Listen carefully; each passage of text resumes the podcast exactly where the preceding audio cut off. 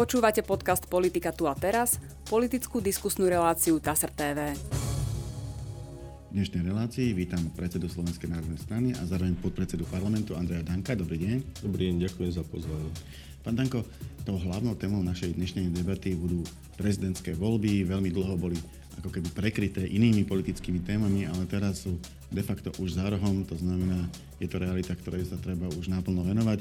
A vo koncu by som sa chcel opýtať aj na niektoré programové ciele Slovenskej národnej strany, v akom sú štádiu, akým spôsobom sa vyvíjajú. Začínam správou z 8. januára, je to správa TASR. Predseda Národnej rady Peter Pellegrini vyhlásil termín prezidentských volieb. Prvé kolo volieb štátu sa volieb hlavy štátu sa uskutoční 23. marca 2024. V prípade, že prezident nebude zvolený v prvom kole volieb, druhé kolo sa uskutoční 6. apríla 2024. Hlavu štátu volia občania Slovenskej republiky v priamých voľbách na 5 rokov, teda je to dlhšie volebné obdobie, ako majú poslanci. Ústava Slovenskej republiky hovorí, že kandidátov na prezidenta navrhuje najmenej 15 poslancov, Národnej rady alebo občania na základe petície s 15 tisíc podpismi. Návrhy na voľbu sa odozdávajú predsedovi parlamentu najneskôr do, 20, najneskôr do 21 dní od vyhlásenia volieb. E, toľko správa TASR. Slovenská národná strana už avizovala, že postaví svojho vlastného kandidáta. E, takže začnem z mosta do prosta. Budete tým kandidátom vy? No, ešte neavizovala, že postaví e, Andreja Danka ale avizovala, že chce zodpovedne rokovať s pánom Pelegrinim, čo už považujem za uzavretú vec. Pán Pelegrini odmietol opakovanie podporu Slovenskej národnej strany, aj keď mediálne rozpráva niečo iné. Pán Pelegrini mohol byť koaličným kandidátom na prezidenta a odmietol sa o tom baviť aj pri tvorbe koalícií, aj pri uh, samotnom uh, predvianočnom období, kde som ho navštívil povedal, že nepotrebuje podporu Slovenskej národnej strany a jej hlasy. Ale inak e, naozaj v médiách opakovane sa uchádza o hlasy voličov to, Slovenskej to nie je pravda, strany. To nie je pravda. A ja, on sa môže uchádzať o voličov, ale povedal, že nepotrebuje podporu Slovenskej národnej strany. Takže je to také, poviem, nie férové, čo rozpráva. A na druhej strane som povedal, že a mám pondelok rokovanie ešte s pánom Harabinom, pretože náš volič sa rozhoduje medzi tými kandidátmi, nazvíme ich silnejšími, ktorí sú dneska v prieskumoch. No a skúsili sme po tom neúspešnom rozhovore, myslím, že to bolo 15. a 16. decembra, osloviť naše štruktúry, keďže Slovenská národná strana nemá 15 poslancov v Národnej rade Slovenskej republiky, ktorí sú potrební na prezidenta, na nomináciu prezidenta, tak som vyskúšal zber a poviem vám úprimne, ja som v šoku, my naozaj máme 15 tisíc podpisov na prezidentskú kandidatúru moju. Tí ľudia to aj medzi sviatkami podpisovali a áno, ľahšie sa mi rozmýšľa, čo s tým ďalej, aj rok, ľahšie sa mi rokuje aj s pánom Pelegrinim a Harabinom. Určite sa nás nemôže podporiť ľudí ako Korčok, a ktorí jednoducho boli súčinní aj ako vyslanci e, v rámci štruktúr NATO, keď bolo bombardovanie v Jugoslávii, alebo pán Korčo, ktorý ukázal svoju bezcharakternosť, pretože e, pracoval aj pre našu vládu a potom veľmi neférovo sa správal k nám. Bez Fica a Danka by Korčok nebol veľvyslanec Spojených štátov amerických. No ale pravda je, že on bol, on bol kariérny diplomat, to znamená... On bol štátny tajomník. Po, pozrite sa, bol politický nominant, štátny tajomník. Keď Miroslav Lajčák bol um, predsedajúcim OSN, tak pán Korčok bol a mal na starosti a urobil nám aj veľkú hambu s agentúrou EUK, mal na starosti uh, predsedstvo Rady Európy uh, ktoré tu bolo na Slovensku, takže pánom Korčokom máme zlé skúsenosti a potom už nemal šancu, tak musel ísť na druhú stranu k Sulíkovcom. Takže jeho podporiť nemôžeme. A, a určite aj z hľadiska jeho pozadia. My nechceme, aby Slovensko malo prezidenta typu, ktorý tu bol pani e, Čaputová alebo český prezident Pavel. My chceme slovenského prezidenta, takže v pondelok sa stretnem s pánom Harabinom. Uvidíme, ako sa dohodneme, pretože už sme raz s ním rokovali v roku 2019 som mu oznámil, že nechcem rozbíjať národné sily a poprosil som ho, aby teda kandidoval preto mal aj takú veľkú podporu. Pán Harabín potom založil politickú stranu. Chcem sa s ním rozprávať, ako by konal ďalej a čo by robil ďalej v prípade úspechu, neúspechu. No a ak sa nedohodneme, máme zvolané aj predsedníctvo Slovenskej národnej strany a to rozhodne budúci týždeň, ako ďalej. A aký by mal byť teda ten e, váš kandidát? Pretože tie e, strany sa rozhodujú rôzne. E, napríklad e, KDH je tiež konzervatívne a národne orientované hnutie, ale rozhodlo sa nemať svojho vlastného kandidáta, podporia niektorého z existujúcich. Vy hovoríte, že budete mať e, kandidáta, či už sa teda dohodnete tak, alebo nejako inak. E, čo od neho očakávate? Aký by mal byť? No, predsa nie je žiadne tajomstvo, že Peter Pellegrini je liberálny politik. A ja si od neho trošku vypro... On sa označuje za sociálneho demokrata, ale tak aj tak nie je to, nie je to z vášho no, tak aj sociálny kušera. demokrat môže byť liberálny ale v každom prípade eh, pán Pellegrini mediálne zautočil do SNS tým, že povedal, že keď niekto rozbije koalíciu, tak to bude SNS. Lenže pán Pellegrini zabúda, že tri roky na pódiách a demonstráciách bol Andrej Danko vedľa Roberta Fica. A pán Pellegrini súťažil s Robertom Ficom a všetci sme sa do poslednej chvíli báli, že on pôjde do vlády s progresívcami. Veď to hovoril pán Kmec a všetci. Pán Pellegrini prišiel do vlády s nami, čo sa mu podľa mňa veľmi nepáči a nepáčilo. A dnes hľada svoj exit na prezidentský úrad a mám vážnu obavu, že pán Pelegrini by sa správal k našej vláde ako pán Kováč k pánovi Mečiarovi. Takže ja verejne hovorím, nemám dôveru v kroky pána Pelegriniho ani po týchto skúsenostiach. Napriek tomu chcem povedať, SNS nikdy nezradila smer, nikdy sme nepodkopovali autoritu Roberta Fica, SNS žiadnu vládu rozbíjať nebude. My nemáme šancu zo SNS vládnuť s nejakou Saskou, na rozdiel od Pelegriniho, ktorý sa stretáva aj s Čaputovou, je kamarát aj Korčoka a mnohých iných ľudí. Takže aký by mal byť prezident? My sme presvedčení, že prezident by mal byť uh, Robert Fico v tejto etape. Uh, tým najlepším kandidátom a zajtra budem mať pracovné stretnutie s pánom Ficom a budem ho prosiť, aby išiel kandidovať na prezidenta. V tejto... No, ale on to, on to zatiaľ popiera, ale, nemá tento úmysel. Dobre, uh, chcete počuť môj názor, takže ak budem finálne vedieť, že to povie mne osobne Robert Fico, že definitívne nejde, pretože som povinný sa s ním stretnúť, uh, tak uh, pôjdeme tými krokmi, ako sme povedali. Takže tým najlepším kandidátom za koalíciu by mohol byť Robert Fico. Vtedy sa nás podporí Petra premiéra aj za premiéra Slovenskej republiky. Petra Pellegriniho, samozrejme ospravedlňujem sa. Ale v každom prípade Peter Pellegrini už musí jasne a definitívne povedať, čo vlastne chce aj v budúcnosti, lebo na jednej strane nám hovorí, že chce byť prezident.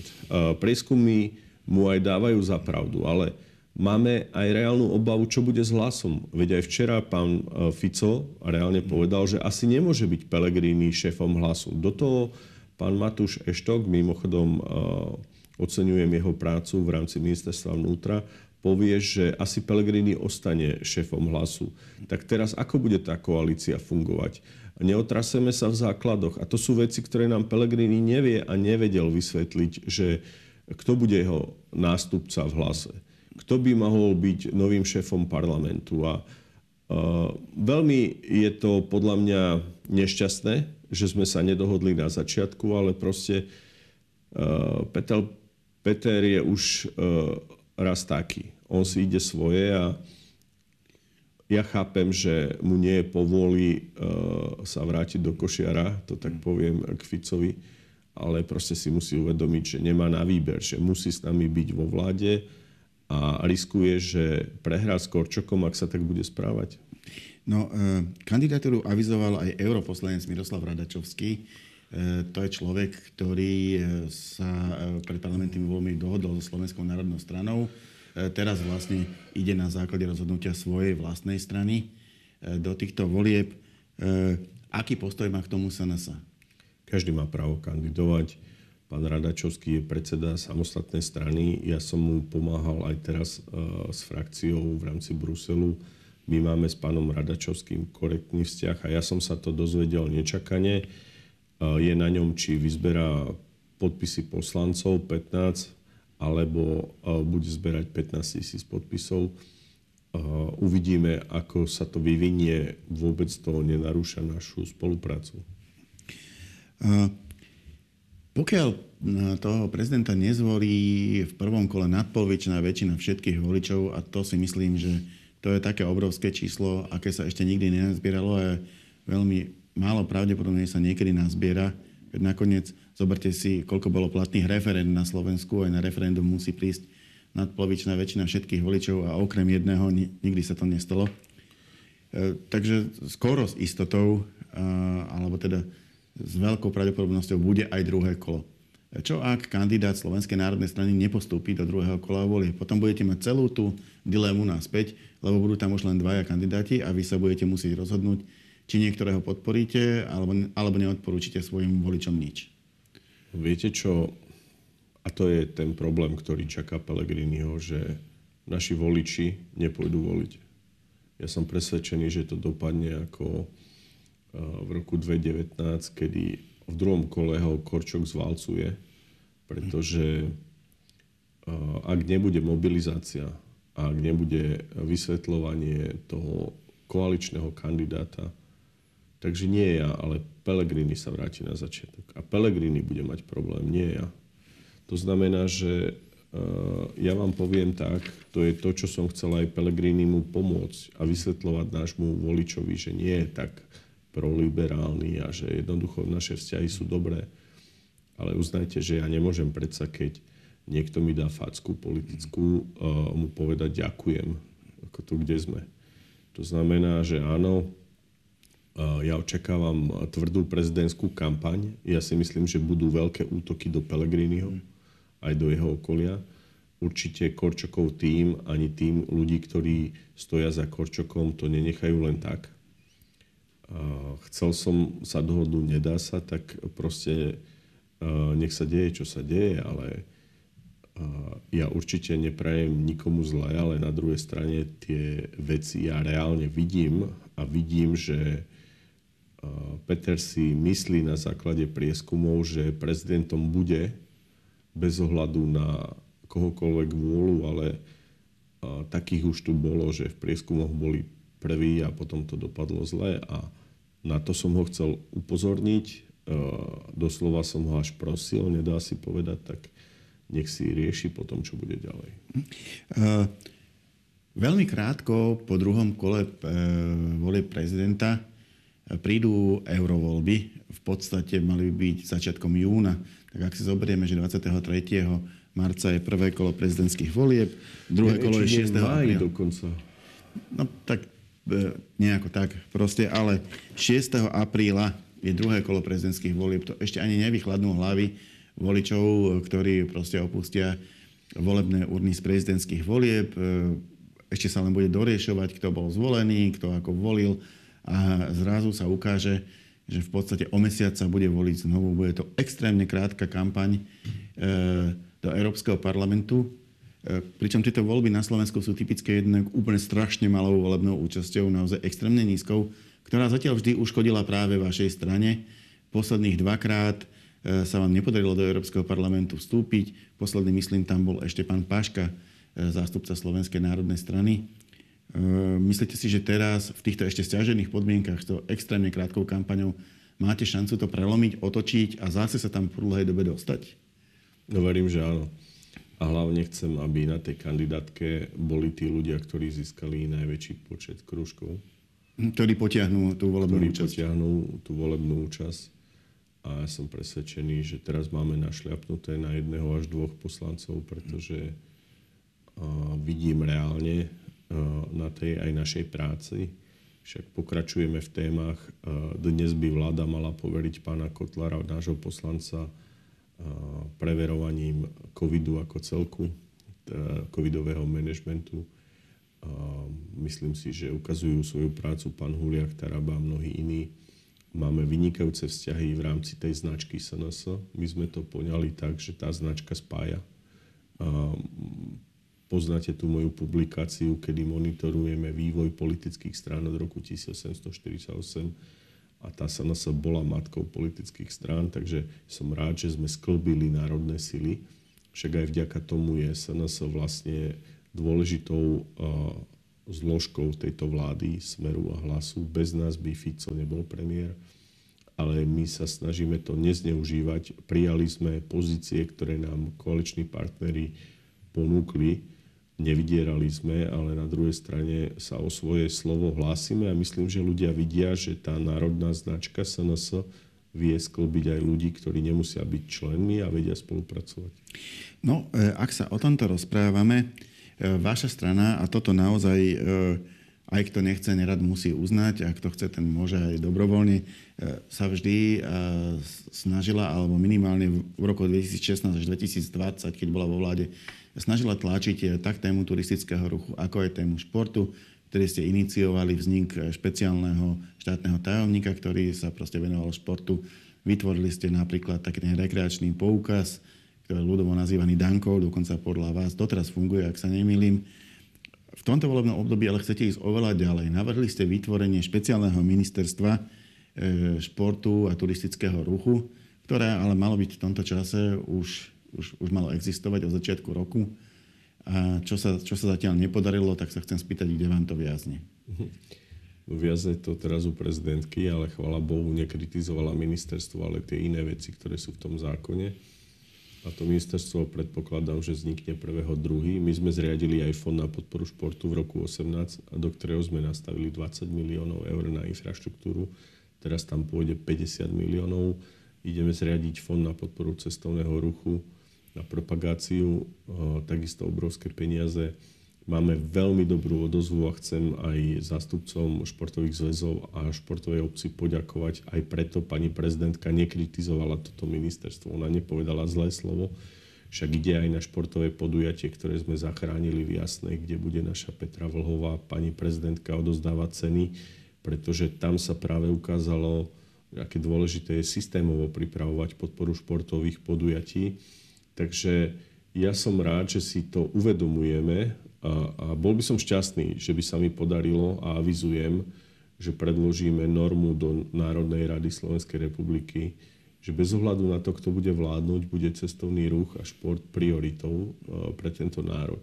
Ak my sa pohybujeme na úrovni ubytovaní na nejakých číslach 16-17 miliónov a Rakúšania pomerne na nie podstatne väčšom území umiestnia 10 krát viac turistov, tak sa musíme zamýšľať nad tým, aká je budúcnosť Slovenska. Máme potenciál od minerálnych prameňov, hradov, zámkov, kopcov, e, máme dar od Boha a nevyužívame to. Zaspali sme v budovaní cyklotrás, pozrite sa, kde sú Maďari, Poliaci. Takže áno, Poliaci urobili ministerstvo cestovného ruchu a športu, funguje to. Dokonca dnes choďte do Zakopaného a lepšie využívajú Tatry ako my. A jednoducho toto je cesta, systematizovať, učiť sa a uvidíte, že to zarobí pre štát miliardy eur a že tak ako hovorili, že Dankov poukaz, tak toto bude Dankové ministerstvo asi do smrti za to, ako do mňa útočia, že hovoria, že to je Dankov výmysel celé ministerstvo cestovného ruchu a športu. Ja sa k tomu hlásim. Áno, je to môj výmysel je to možno môj trud spodník preto, aby som ukázal, že sa veci dajú budovať a SNS tieto 3-4 roky sa bude tvrdo venovať kultúre, športu, cestovnému ruchu a verím, že urobíme veľa pre to, čo tu ostane. To je práve moja posledná otázka v tejto debate, ale je veľmi široká. Uh, hovorí o dvoch ďalších rezortoch, ktoré máte. Pani Činkovičová vedie ministerstvo kultúry a pán Taraba ministerstvo životného prostredia. Uh, tak keby sme uzavrali debatu takými základnými cieľmi Slovenskej národnej strany v týchto dvoch ďalších rezortoch v roku 2024. To je jasný cieľ, zastaviť rozkrádanie slnečkárov. To keby ste videli, aké peniaze oni dávali na výkupy pozemkov, na sledovanie zvieratiek, alebo dokonca u pani Šimkovičovej bolo drzo zriadené komisie, kde si nominovali a dávali peniaze do rôznych nadácií, pána Šimečku až po všelijaký demagog, pripravovali si rôzne tendre, ako môže ministerstvo kultúry dať peniaze cez svoje fondy na dúhový pochod a nedá ho na detvianské slávnosti alebo na Terchovu. To sú šialené veci. Tak na jednej strane tu podporujeme nejaké pochody dúhové, ktoré nemajú nič e, s našou národnou identitou a, a folklór a ďalšie veci sú zanedbávané. teraz hovorím len príkladom o veci, ktoré sú v rozpore so záujmami Slovenskej republiky a žiaľ Bohu, niektorí ľudia pod zámienkou ochrany prírody tú prírodu sa tvária, že chránia, ale pritom rozkrádajú štát. A, a to sa dialo. Tých projektov, kde peniaze na všelijaké výskumy, nákupy aut a idiotizmy išli je X. A potom mi vysvetlíte, ako Gabčíkovo pomaly budeme musieť odstaviť, že nemáme nové vrtuly a ten podnik má 300-400 miliónov eur zajtra na obstaranie nových vrtul a nikto to nerieši. Nehovoriac o slovenskom vodohospodárskom podniku. Však to je podnik, ktorý bol zrelý na krach a po pár opatreniach nového manažmentu vidíme zlepšenie ekonomickej situácie.